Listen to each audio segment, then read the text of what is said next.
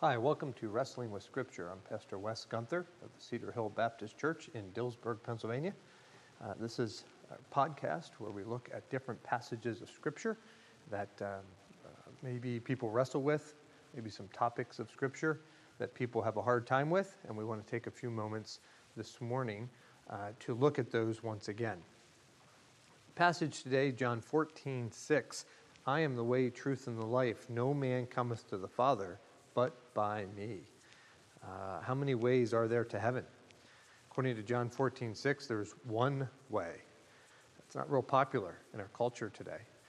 Uh, we're uh, under the illusion as a society and a culture, if there's a belief in God, then there's an illusion that there are many paths to God. Many paths will get us there. Everybody's on their own path, everybody's on their own journey, and God will accept our goodness and uh, our, our our efforts, God will accept us the way we are, and that uh, all paths will eventually lead to Him. And uh, God understands our shortcomings and what we don't know, and so God will understand uh, that we may misunderstand some things, but our intentions are good, and therefore God will accept us the way that we are. That sounds good, uh, but that's not the truth. And the Bible tells us very clearly uh, that there is one way to God, and that is through the shed blood of Jesus Christ, who died for our sins. We must accept the blood of Christ in remission of our sins. Jesus said, I am the way. No man cometh to the Father but by me. Proverbs chapter 14, verse number 12 tells us, There is a way that seemeth right unto a man, but the end thereof is the way of death and destruction. And so, Scripture reminds us that we may think we have a good solution, we may think we have a right way.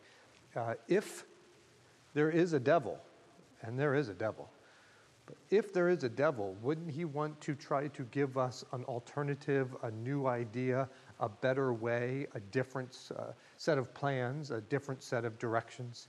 Wouldn't he want to throw us off course? And that's exactly what he's doing tried to redirect Adam and Eve in the Garden of Eden uh, to what he thought was a better idea. You should take and eat of the fruit, he said. Uh, it will give you, make you wise, make you like unto God. And uh, while God had clearly said, do not do this, Satan gave them the option maybe you should, maybe there's more you don't understand. Most important decision that we make on planet Earth the most important decision, the number one thing that we have to focus on, is the destiny of our soul. Is there a God? If there's a God, how do I relate to him? How do I get to him? How do I know him? God Almighty provided a plan for that. He made things perfect, but with sin, of course, it's messed up. And so God Himself put together a plan to redeem mankind. God provided a way, and his way was to come to earth in the form of human flesh. That's the Christmas story. God becomes man to dwell among us. And then God did something we weren't able to do, and that is he lived a perfect, sinless life. And then he died.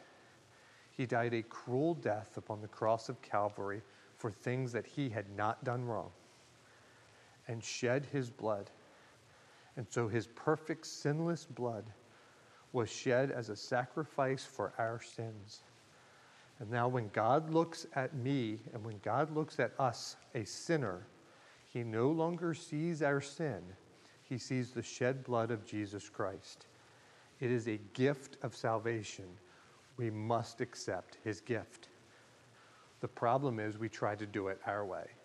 We try to make our own path. We try to work hard enough. We try to be good enough. We try to do enough. We try to give enough. The Bible tells us all of our righteousness is as filthy rags before God. God's righteousness is high and mighty, and ours is not. And to try to work hard enough is a slap in the face of the Almighty God.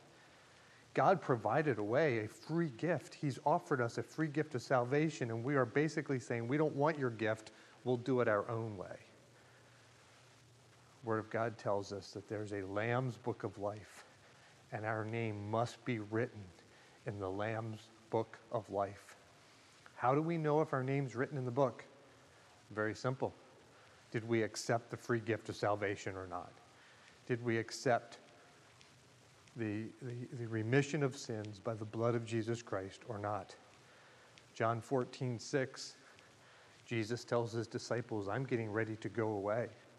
His disciples don't want him to leave. They don't want him to leave. And they said, Where are you going? He said, I'm going to prepare a place for you.